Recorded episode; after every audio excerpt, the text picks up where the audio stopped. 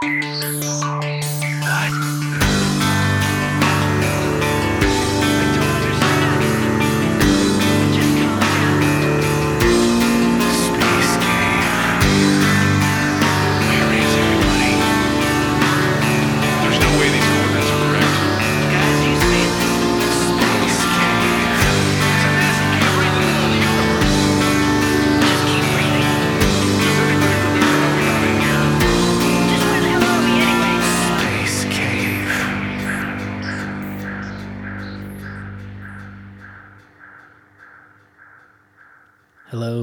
The Space Cave, a big warg to all of you.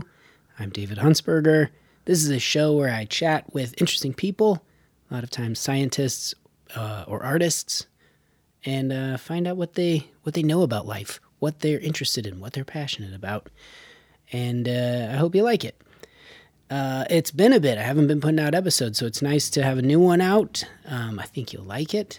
And even though I haven't been putting them out, welcome Andrew Conan, the latest Patreon member at $10 a month. Sent him a bunch of posters. I really appreciate it. You might be thinking, well, why would you be a patron when there's not a ton of new episodes coming out recently? I'm glad you've asked because the people that stuck with this little show, and me in particular, during the last two and a half years, well, two ish years, uh, I really appreciate it. It's hard to put out new episodes, a lot of stuff going on. And so all of those people got free memberships for life to Intercepts, my new scripted sketch podcast that's out as you're listening to this. It is uh, out, but not the public version. So the public one will go out next week. You can find that anywhere you find podcasts, mostly uh, Apple Podcasts. But um, if you want to listen early and ad free, go to theendlessabyss.org and sign up for a membership. And uh, if you listen to this show, message me. I'll send you um, a coupon code. Should I have one right now? Yeah. Why don't I just uh, enter the code uh, Space Cave 25? Get 25% off. How's that? Because you listen to this show. I'll make a note to add that code after this. Uh, but that's at theendlessabyss.org. You can sign up for a membership, and then you'll get episodes a week early and without ads, some bonus stuff. I hope you like it. I think it's a fun show. Tons of uh, comedy friends from over the years playing characters, doing little bits, short kind of radio sketches. Um, and that means not as much new Space Cave, unfortunately. But message me if you have a topic or a person in mind. I would love to chat with them. I want to keep this show going. It may just not happen as regularly as it was for the previous five years, minus the last uh, two. So, seven years we've been doing this? Whew. All right, let's get to it. Um, I, this interview happened a while ago, and they were releasing an app, and I think they ran into some snags, and it's finally out. They're ready to debut it. We talk all about it. I think it's really fascinating. I think you may enjoy it. I hope you do. We play a lot of music on this show, and this is all about music. The app is called Ultimate Playlist, and my guests are Chevy Smith and her partner Khalid Jones. They're really fascinating. Uh, I like the way they think, and uh, we talk all about it, and I think you'll like it as well. Here is our conversation. And you're in Wisconsin, uh, based now in Nashville, and it's almost like it came full circle in a weird way. In that, like, that's where you got your recording start. You were a teenager. Absolutely. I was I was Yeah. looking over the bio that John sent me, and it was you seemed like such a precarious child. Were you like the type to say to your parents, like, "Listen, I need my time. I'm recording music," or was it just like you Pretty were just much, always yeah. playing? I mean, we were we were out on a, a farm on a ranch, you know. So like there wasn't. I mean, and this is pre-internet, you know. So there's just like not a lot of um, outside stimulation, and so we were very much um, inventive kids, you know. Like my dad's a, a carpenter, but I mean, he just sent me a, a video. He just built a zip line across his pond, you know, for all the grandkids to play out. So like we were very much encouraged um, to just like make stuff, you know, like we were just always making things. And so when it came um, to an interest in music, I started on piano when I was four and so I had kind of some chops, but then, you know, right around like 10, 11, it was like, well, I can't use somebody else's songs. I gotta like I should make my own, you know, like I should make something. And so that um that was really kind of the impetus of that was just not knowing that that wasn't what everybody did. It just that's what seemed normal and then um, to record them i had like two clock radios because i didn't have like an eight track or anything you know that would have been technologically advanced at that time and would just kind of dub back and forth which you know is like an early i guess look at production and producing and layering and um so yeah so very much uh i don't know that i was like exceptional in any way other than was just given a lot of rope and a lot of like materials with which to experiment. I mean, we were also like woodworking and we were also, you know, my oldest brother ended up becoming a physicist by degree. My other brother became an economics professor after getting an engineering degree. So like it's, you know, we just like make stuff and experiment around and that's kind of how that went, you know. I love the and Khalidah's joining now. Oh, perfect. Um, the resourcefulness you have to have when you you know ranch or a farm when you're hello can you hear us sorry my my apologies it's 10 p.m where i am and i was just scrambling to to get everything in order to get on. My apologies. No, no i problem. was telling him that you have to jump through a lot of hoops that that the rest of us don't right now to to get to these things. Yes yes yes. But i'm i'm, I'm here and accounted for. Perfect. Great. Um, I was just getting, we are just starting kind of with the introduction of how Chevy developed this kind of. I think it's. I think when, no matter where anyone comes from, and maybe it's now that we like live in this time where like if you need anything, you can look at the internet or you can watch a YouTube tutorial.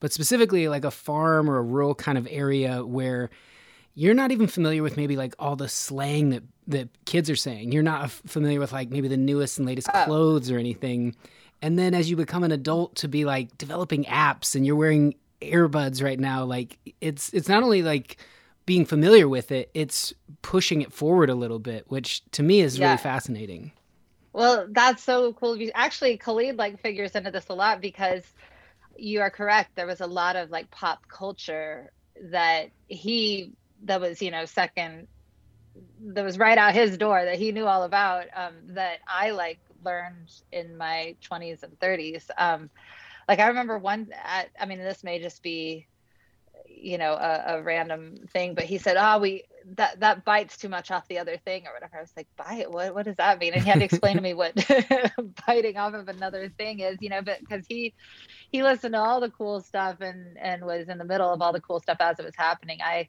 had to go back more as like a, an anthropologist and you know listen to it and, and hear things kind of kind of that way you know mm-hmm.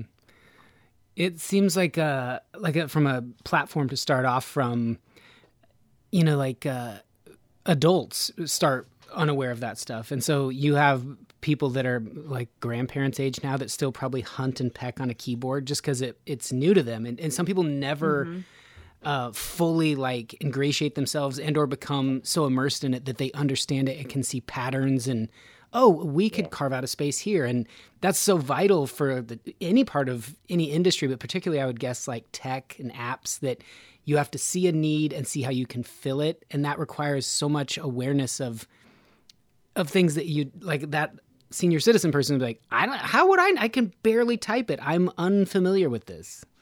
Yeah, no, absolutely. That's uh I, I think that's also the litmus test, you know, like uh, all along with this kind of you know, having my grandma be like, "Oh, I understand what that does." You know, you're like, "Okay, good." Like that, you know, you want you want it to be intuitive uh, to those non, I guess, native, you know, kind of speakers. But, but yeah, I mean, I think you know, this idea really arose out of um, a need. You know, we were we had a production company and we had music for all these young artists that we were really excited about, and then you really run into that same wall that that everybody runs into of there's just so much coming out. I mean each day like uh, when we first kind of hatched this idea I, it was 40,000 songs per day going to spotify and that's just one platform. Now they're saying it's 80,000 because over pandemic everybody you know got a got an interface and a microphone and which is wonderful but it it does present a problem for um, kind of that middle class of artists that they're not hobbyists they're not just doing this on you know like a, a, a fun little like side whim. They're really pursuing something but they don't have you know beyonce's launch team behind them. And the you can't really fault the platforms. I mean they just have so much coming at them. And and so it, it just is I, it kind of occurred to us like, can we make a side rail? Can there be some sort of other, just in addition to bolt-on product that that we could have for our own uses? And I think that um, it's always helpful when you are your customer. You know, when you um, can kind of step into that. And honestly, Khalid, and I'll let you speak to this, Khalid, but really, you know, came into like I was so native to the music industry that like oh it's we do this and then we do that. Khalid coming in from a legal background and also from you know owning esports teams and kind of being in this new tech area was was very instrumental and and just uh it, it was just really thought provoking to come and be like well why do they do it like that? That makes no sense you know? So he was kind of those fresh eyes um that that came in and started moving these conversations to this this place you know Yeah, I mean, I think that's a that happens a, a, a lot in, in, in different industries, or it can happen a lot in, in different industries. Um, if people, you know, it, it's it's a matter of not, you know, people say question everything. I don't quite believe that. I don't think question everything. There's some things that work because that's the way they're supposed to work. It's just question the things that don't initially intuitively make sense to you. You'll find out that some of those things have um, important grounding reasoning for why they happen. But what you'll find out is if you question everything that doesn't intuitively make sense to you, some of them will be the answer to some of those questions will be that's just the way we do it. And that's just the way we do it is never the right answer. So 100% don't question everything. 100% question everything that's not into that doesn't make intuitive sense to you, and you will find out that the answer that's just the way we do it is 100% wrong all the time. Now it, it could it could be the case that there's not there's not yet a new better way, but in terms of you know what we're what we're talking about here, um, it was really more of an idea of you know can you can you solve a problem from both sides. Like can you bring listeners closer to musicians while at the same time bringing musicians closer to listeners? And so it was almost like a reverse tug of war at that point in time. Um, and can we create a reverse tug of war uh, where people are reaching towards one another rather than pulling away from one another? And we we, we think we've got uh, something like that here. And one of the foundational principles that we question more than anything um, is sort of conceptually the, the concept of payola to begin with, right? Like it, it was this idea that um, paying to be, to having your music heard is somehow like that's pernicious in and of itself, when that's actually not the case. Payola is paying to have your music heard by people who are purportedly telling you that it's their taste making capacity and they're really being paid right? So we said well what if we're just very upfront and you share it with the listeners? And so now we're all in this sort of melange together. You create opportunities for for musicians you create opportunities for listeners and then there's no room for this sort of you know side backroom operation um, happening. So it was really questioning some of the the foundational principles of you know how that part how those how all those parts work um, that partially led to what we're doing now I, I um your background your finance for and and working kind of in the that industry then into stanford law like so the ability to understand like what is structurally kind of in place here what you know that's always changing as well but Yeah. Those two things combined together make it seem like you have a fundamental understanding of like how the world at large operates in a way that the average person going to work and getting a job and like oh i got this new jacket or whatever kind of excites them you would be able to like from a macro scale look and be like well, the reason you're excited there is because the company that manufactured that jacket and kind of walk through maybe the production line and understanding of everything involved in like what humans are doing. Maybe this is too broad but to apply this to music like a thing that comes up pretty commonly on this podcast is the idea of like the intersection of art and commerce.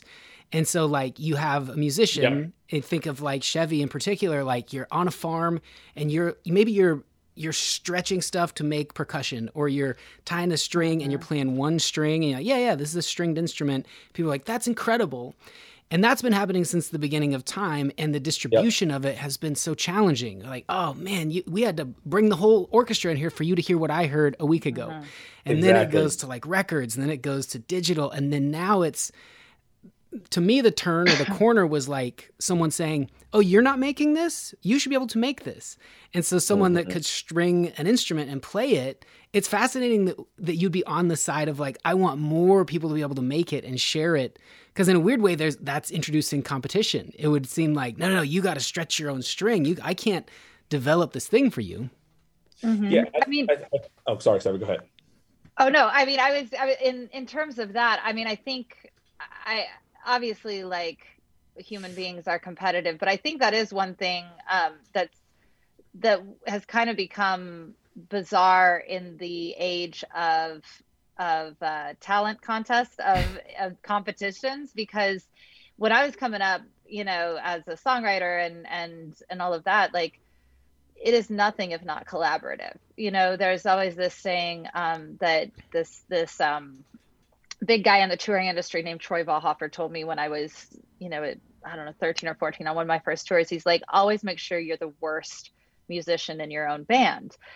And that's really held true of like any team you're on, you want to be surrounded by so many people better. And so I think, you know, as a musician, that's why you go to Nashville. You're like, man, I could be the best songwriter in Timbuktu, but like, what happens when I go to Mecca? You know, like, Yeah. like let me put myself around people who are all better than me, or or different than me, or that we we bounce it off of each other. And um, I think that's one of the the kind of things that I hope this next generation gets that that it's not just making music by yourself alone in a room just because you can, and then going to you know combat with other musicians trying to get more ears because it's really you know like that's the commerce enables you to keep doing it and it is fun and like we all love money but there is another aspect that um that yeah i don't i'm like man I, the more the merrier bring them all in here. Like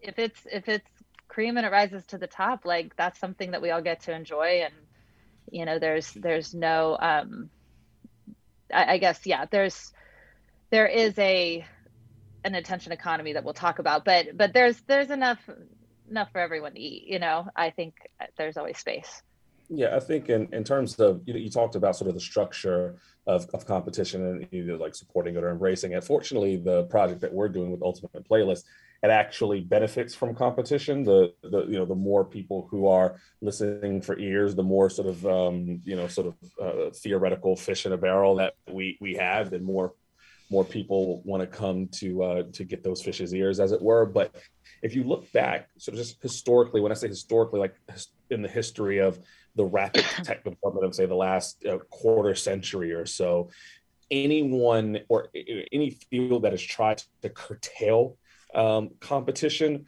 ultimately the titans of those earth, those erstwhile titans either have completely lost or have faded in relevance, and whether that's um, brick and mortar stores to Amazon, whether that's um, whether that's sort of the landed gentry of like taxi cabs and Ubers, whether that you know any of these things that we come to know and use on a day-to-day basis has really been largely outsiders saying, I think there's room for competition here, and people say in, in, in the in the entities and institutions that had strangleholds saying like either no, we won't we, we don't want your competition or not seeing the avenue for competition. And I think the the the first brick that was broken in this was music. I was in college when Napster came out, um, and the music industry was slow to respond. And at that point in time, you know, I had a little group with uh, a couple of guys in my in my college.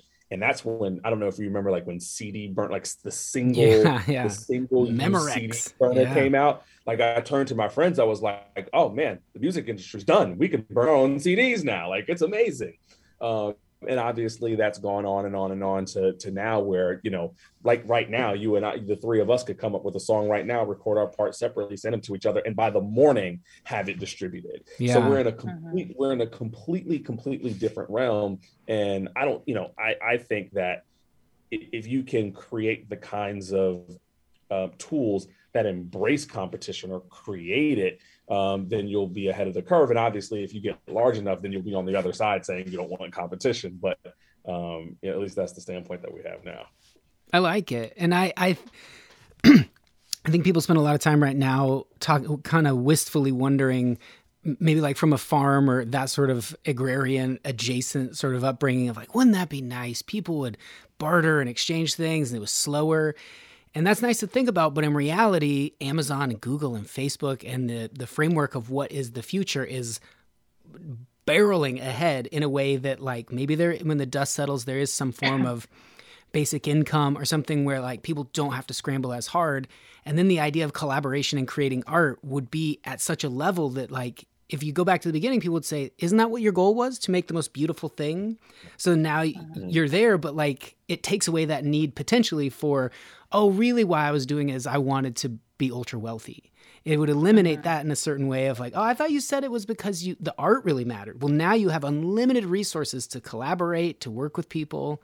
So that element is I mean, I think you've eh, in in some way that is the way the business, you know, at a broad level has changed. You know, somebody um, said it more eloquently in that if you're in this for a billboard and a bus, you've moved on. You know, like if you were in this, I mean, right now, like you can make an honest living. You can, uh, you know, there there's a lot to be said about compensation from platforms and and how that allows artists to make a living wage but it, it would be very possible right now if the money that is uh, earned would pass through to songwriters and such but that's a whole different conversation.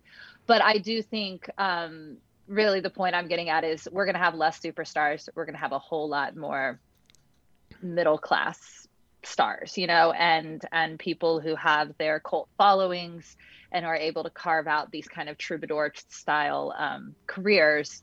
And i think that uh, there will there will always be a few superstars but the the control that the majors had in which they could create those uh, that they've kind of lost their grip on that and, and that's why our tool is created for that that middle class you know kind of Yeah. seeing Well, that I was going to piggyback on that and say as well, right? The the the barrier to entry to having that sort of, as, as Chevy termed this troubadour style um, career, right? They were gate the, the the record companies were absolute total one hundred percent gatekeepers um, at at one point in time, and um, you know you could be an artist and you know have an album that comes out every other year and sell 100,000 records and you know have your cult following on tour but you still needed that that gatekeeping that gatekeeping function that's not there anymore but there's something that in my mind has replaced it. I haven't even shared this theory with the chevy yet because i was thinking about it today as i saw something. There's something that's replaced it. Now that you have uh, all sorts of like you said you have all the tools in place you know ours is another tool in, in the arsenal. It's really a, a, knowledge of now that you can do everything yourself right? There's the flip side to you know self ownership and having all the tools is now you got to do it um, and there's a big separation between people who know how to use the tools and don't know how to use the tools and others so concretely I was watching today. There's an artist. Um, his name is Bobby Shmurda. I don't know if you're familiar with him or not, but he was speaking. He was doing an interview talking about another artist named Joyner Lucas. And Joyner Lucas is a is a rapper. He's sort of I would say moderately well known, not Mhm. on not on the tip of front of anyone's tongue. He purportedly makes two hundred fifty thousand dollars a month because he's galvanized his audience in such a way where he only needs his audience to patronize him and he doesn't need this big uh, pop stardom and someone who's taken advantage of of all the tools. Um, and so I mean, he's that's a little bit more than troubadour style lifestyle but um, you think about you know you don't need to make $250000 a month if like to your point if the purpose is you just want to make this most beautiful thing but you want to be able to earn a living out of it as well. So i think that obviously the the the, the record labels are are no longer sort of gatekeepers. They're more sort of gate openers now. They're waiting for people who've already shown themselves to have passed the gates and then you know sort of flip Yeah. yeah, i mean they're accelerators. Like they Yeah, there you definitely like if you There you take yourself zero to one they can take you one to 1.5 much faster than you probably did that first portion. Mhm. um and and i think khalid like i would absolutely you know concur with what you i mean listen we run into it a ton with young artists. You know it's like cool you you have just a cornucopia of tools of ways to reach people. You still got to like a it's it's counting on that you are good at writing a song that is introspective and moves people or that is hype and moves people but that you're also good at TikTok but that you're also good at administering all of your writers you know uh, uh admin information. You know I mean, it's like cool if you want to do all of that you know like it, it's cool that you want to own 100% of everything but you got to do 100% of everything. Mhm. and does that prohibit you from making this most beautiful thing? So i think it's been interesting to watch and and i really like have compassion for this this group of artists coming up because they have all the tools in the world and kind of have been given or been educated in the business kind of in sound bites. You know, they've heard Taylor Swift saying, "It's my music, I should own 100% of it." And like that's there's some truth to that, but some of us were there and watched Scott Borchetta take the hugest risk with Taylor Swift, you know? And so I I actually think Scott Borchetta took this huge risk at that point. He deserves some of the reward. You know, like I I don't I think that it is um a little like we're we're teaching these artists to be a little narcissistic that like you make everything and you keep everything and you deserve everything and you're like no there's like this you make a team and it doesn't mean you need to share it with the corporate powers that be like cool if you can do it without Warner if you can do it without Universal like that's pretty great you know like that that's a, but you're probably going to need someone to advance your shows and make sure that somebody sends the input list to this the house engineers. Like there's just things that you're like eh, we got in our head that we do it all alone because we have the tools to do it alone. You're like no like the, the put together crew like that's Yeah. gonna be that's the cool part Did you, know? guys watch the uh, Kanye documentary? The Genius? i Yeah. haven't yet Yeah, I saw it. i the, have the thing that I thought was so fascinating is exactly what you're talking about. Like it's about something else, but if like in the background there you notice like he's setting up sort of a temporary studio wherever he goes with a ton of tech pre YouTube, pre anyone there like go, oh this connects to this. So and then and he he built a beautiful house. And but now people revering that like well I will only appreciate a house if that person built all the plumbing and the electrical and all Right. the drywall. Like that's what he did really is anyone else being like oh, I'm going to do it all myself like good luck. Haul in your keyboard to every house you go into set up the stand mm-hmm. open up mm-hmm. printed directions and read them how to plug in cable. I mean that part was stunning and it's not even talked about that he knew how to and then use all that technology create these beats that was nuts and that it makes this thing that you have to revere that or you're not really doing it, it that seems crazy I, I think the um the interesting thing about that too, he was so individually determined, but to Chevy's point too, he also knew how to build a team. mm-hmm. At that at that time, he even knew that not only the team, but but, but the team in the whole sense. He had a it, is, it was built out of narcissism, but he had the sense to build a team to have someone be his documentarian at a point in time when he was absolutely unknown yeah and have enough gravitas to have that person believe in him to say, Yeah. yeah, there's something about you that I think you are going to be a star 20 years from now, and I do want to document your life. And on top of that, if you heard a lot of the rough cuts of those songs, um, there's an artist named Rhymefest. Rhymefest essentially wrote Jesus Walks, which was his big breakout uh, single. And so he he had this idea of, yeah, there's all these things I can do, and I'm going to lead the charge, and I'm going to do all this stuff. But I even now know that I need something to feed and to and, and to fuel that. And if everyone just sort of gets on my back, I can quarterback the whole thing. And which which and not to devolve this conversation to you know Chevy uh, mentioned a little bit earlier, just this concept of ownership and and and how artists sort of treat ownership today. My my issue with it, I shouldn't say issue. I think the principle that an artist who creates 100% of something should own 100% of it is absolutely the correct ethos.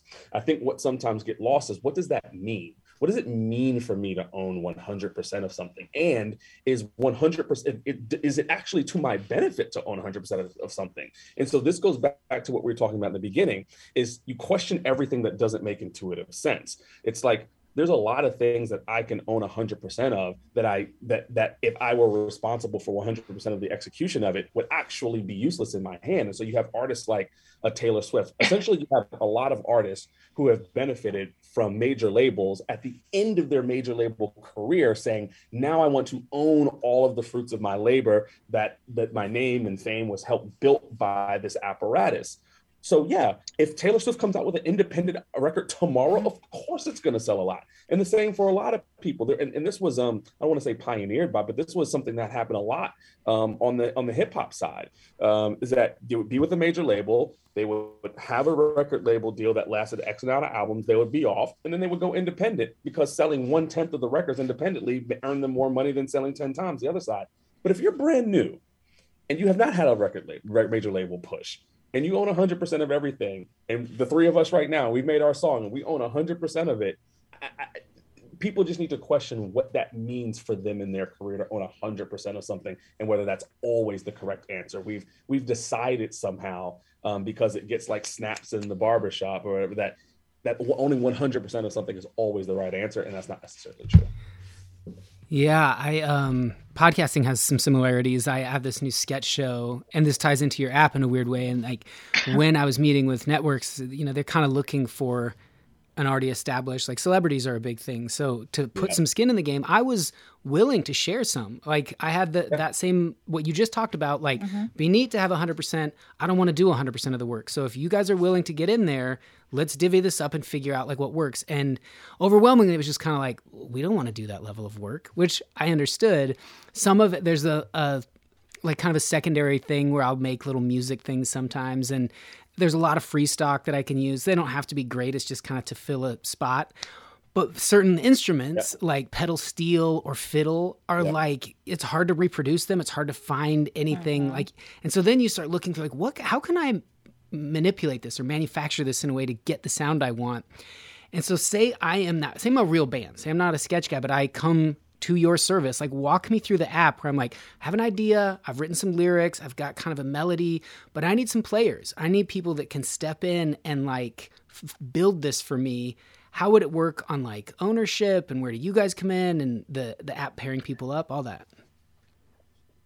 I mean, we're ultimate playlist is a whole different like you come to us with your mastered song with artwork and we it's a promotional tool. So um so yeah, Yeah. so we're not with this uh app, we're not in on that creative um side. There's definitely apps out there that are doing that, you know, that that um that are kind of being the the Tinder meets the uh, yellow pages of of musicians, um, and that's a really rough one. I mean, we've during our our you know years of brainstorming and figuring out what we really wanted to, you know, push. Uh, we we talked about those sorts of things, and I think that there's a real value in it. I think, uh, again, you you nailed the tough parts of it. Is the ownership is that's always subjective. You know, there's and I, I want to get to ultimate playlist, but to answer your question, you know, there's there that's always subjective because somebody can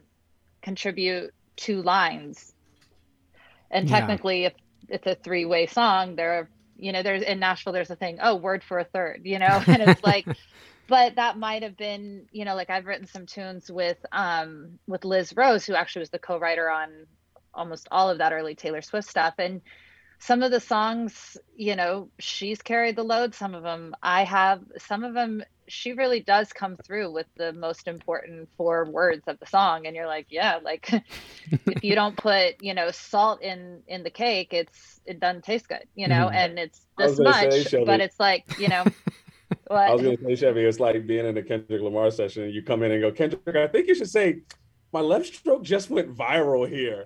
And then, and you then got walk, it, and then, and then you walk out the room. A hundred percent. Yeah, yeah. So I I'm of the belief of like everybody in it made it what it was, and so uh, it's it's better to be generous with that that credit and that sort of thing. Um, so yeah, so like there there are definitely you know things out there that can help you. Now once you get your pedal steel and your fiddle or whatever on there. Um, and you want to essentially test market or get the song in front of real live human beings, especially US based real live human beings. That's where uh, our, our partnership with the lottery is really what's made this plane fly and something that I think probably you know going off of your earlier questions that's going to be the part that that intrigues you about this because it, it has been a really wonderful project to to be in partnership with them on. Um, but yeah so it your song goes on a playlist of 40 songs Mhm. um, at midnight and you are rewarded for listening. So it's incentivized listening it's lean forward listening so you're not song 86 on a 120 song spotify playlist. This is 40 songs. At 30 seconds you earn a ticket. At 60 seconds you earn a ticket if you listen to the whole song you earn three tickets. If you rate the song you earn a ticket. If you add the song to your apple playlist you earn two tickets. So you can get a total of eight tickets which are for a daily cash drawing. That is guaranteed. There's going to be 18 winners per day winning 50 to 500 dollars. So uh, we'll be giving away $2000 cash every day rain or shine no matter what also if you listen to 20 out of the 40 songs if you listen to 30 seconds of 20 out of the 40 songs you get an entry into something called the ultimate payout. If you listen to all 40 of the 40 songs you get two more entries. That's a $20000 jackpot.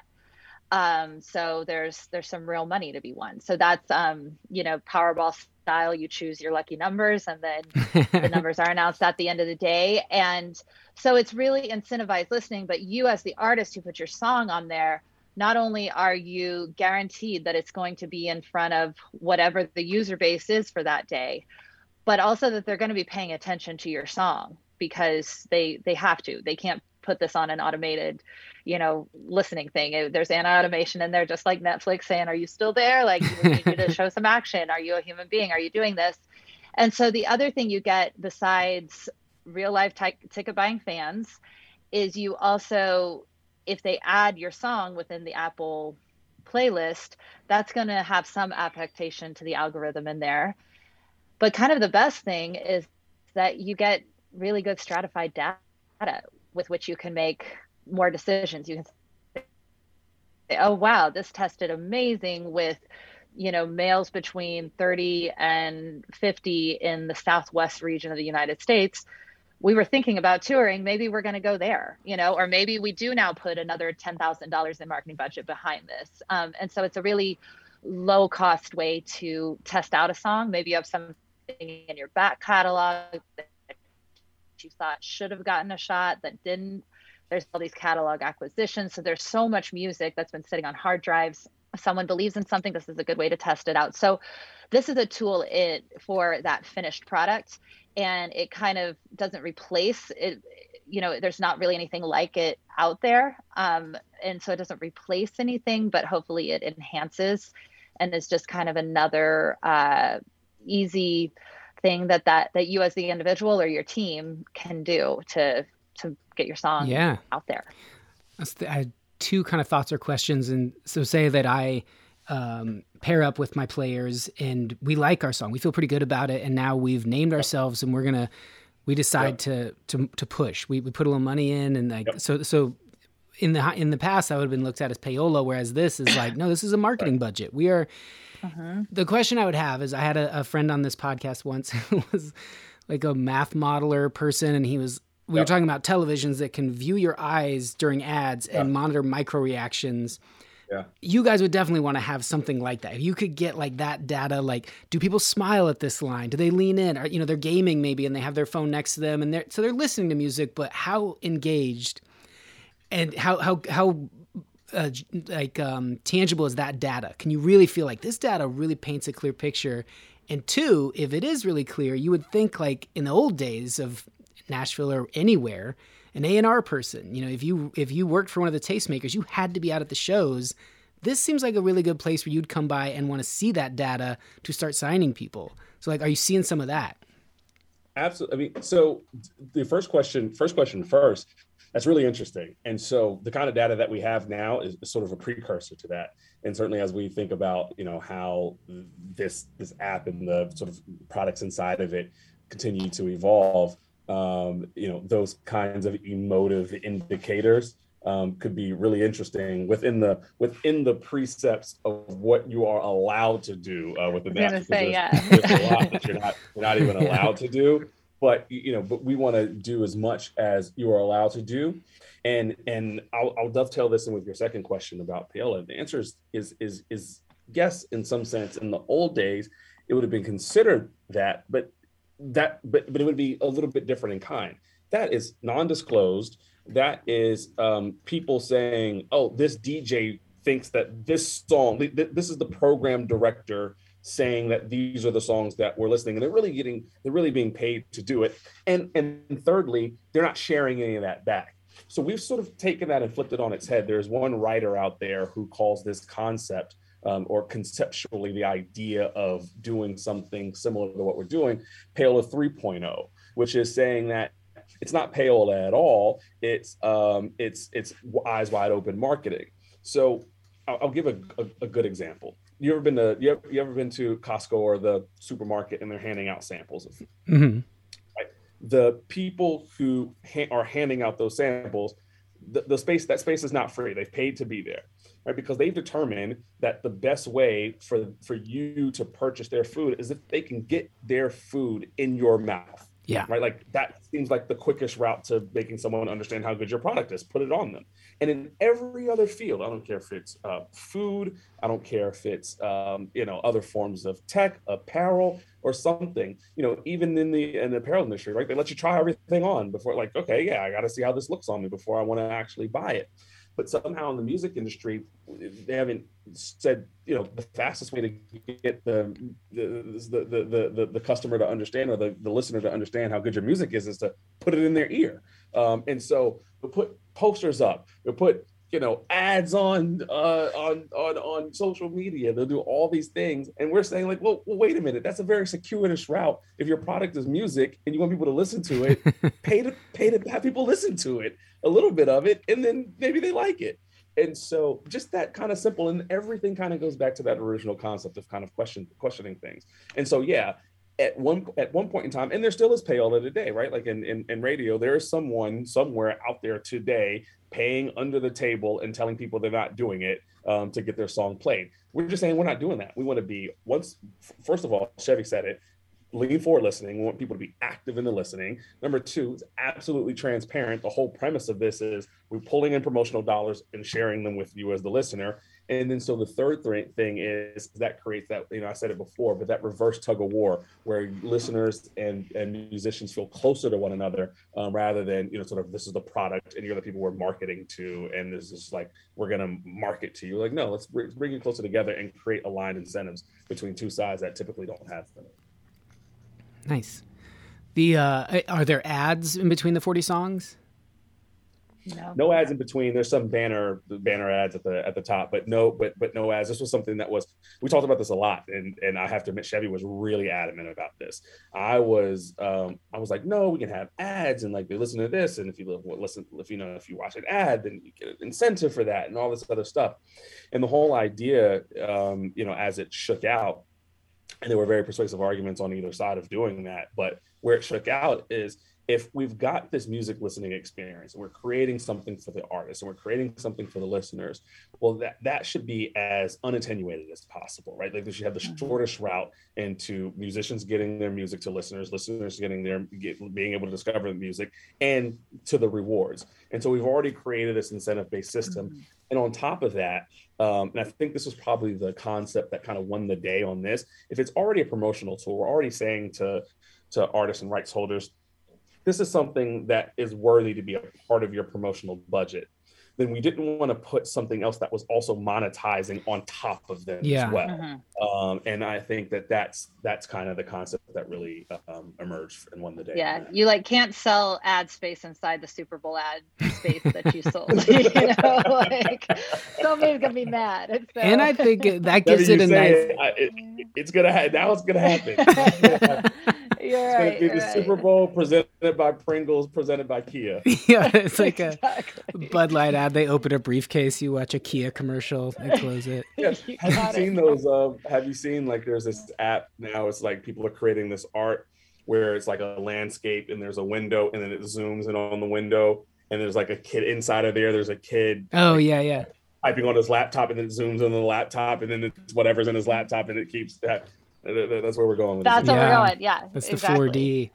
I, I think it, it there's an appeal to it in that like come you know have a chance to win money and 40 songs in a playlist that you haven't heard that are new with no ads. I mean that draws Yeah. people in. And then are the the last question are the are the playlists kind of like cultivated? You know, could you hear like thrashy death metal and then hip hop, or would it be kind of congruent? I mean, it has been uh, thoughtfully put together. So our first three months, obviously, we're going to be kind of setting a tone and and really letting the listeners tell us, you know, what I I think we're so excited to get to market for that reason of once it's out there, we're not going to have to wonder where the button for such and such should be because there, like you said, there's not eyeballs, but there is heat mapping on the um, app itself. So we'll we'll know where fingers drop off and where things should maybe be reconfigured. Um, as far as the uh, playlist goes, we know that they're going to be more than happy to inform us about that as well. But it is a very mathematical um, kind of blend as far as we've you know worked within chart metrics so that we understand kind of the listening habits broadly of the United States audience, and so that there is you know 30% pop.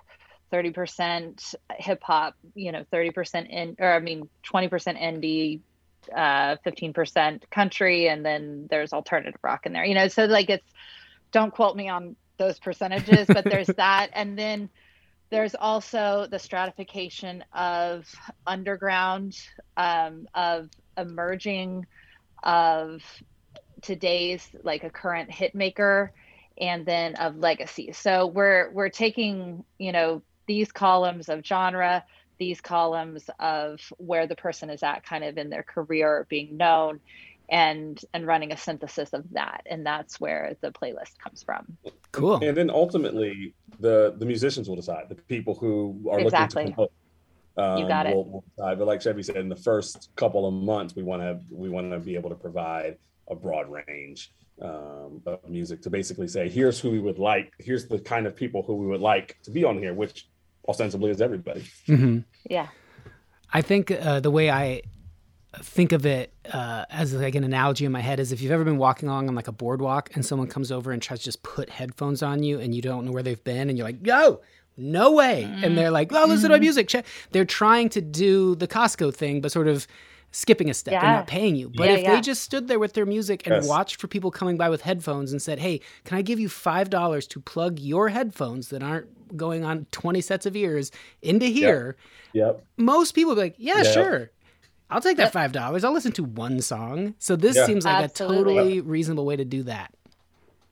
You nailed it. Yeah. Yeah, that's That's that's really the the value proposition to the listener. You know, and that that was kind of the exact conversation that we had that that led you know this idea being put together and presented to the lottery was that well, I'd rather just go to a Billie Eilish concert and pay everybody a dollar to listen to Mhm. 30 seconds of this song. I think that we could retain um, you know more more long-term listeners or more potential you know fans who aren't just scrolling through things and you know flippant about it if we did it that way so this is definitely the digital uh, approximation Yeah. of that Makes complete sense. I like it. Well, I know you guys are, are short on time, so I don't want to keep you all day, but really appreciate um, talking about it. This is fascinating. It's it's it feels like the future. So I'm curious to see um, one if it shapes things in a way where like what if people that are like we talked about the people that want to have 100% are suddenly bugging you like hey it's so effective i want to get in there and i want to pay to have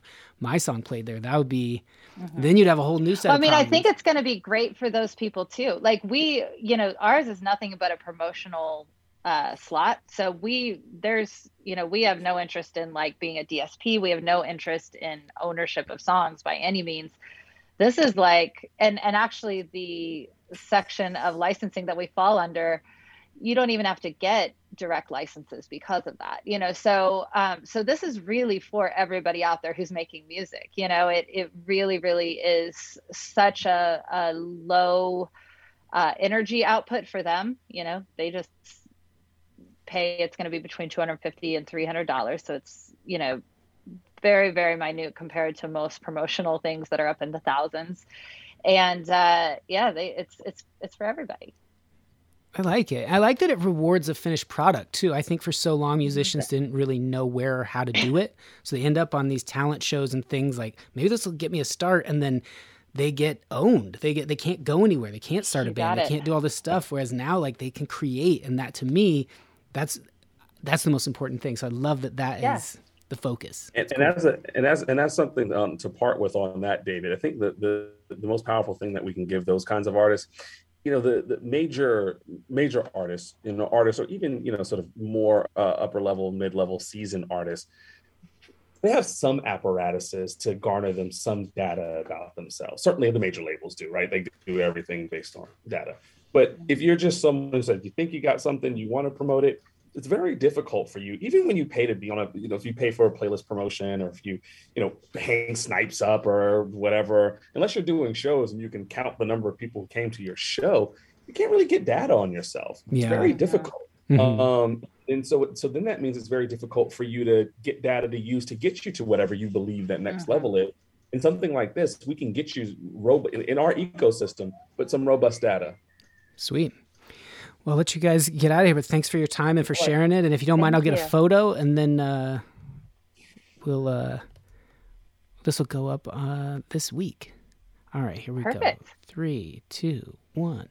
I should have worn my other headshot Nike track jacket. I- I- Well, the app is out. Ultimate Playlist. Go check it out. Let me know what you think. I hope you like it. It sounds like a cool way to listen to uh, a bunch of new music. And with the Space Cave uh, dipping in and out of regularity, where are you going to get your new music? That's a great place to start. Um, thanks again to Patreon people, particularly Andrew Conan, the newest, latest member. Hope you find it worthwhile in there. Check out Ultimate Playlist.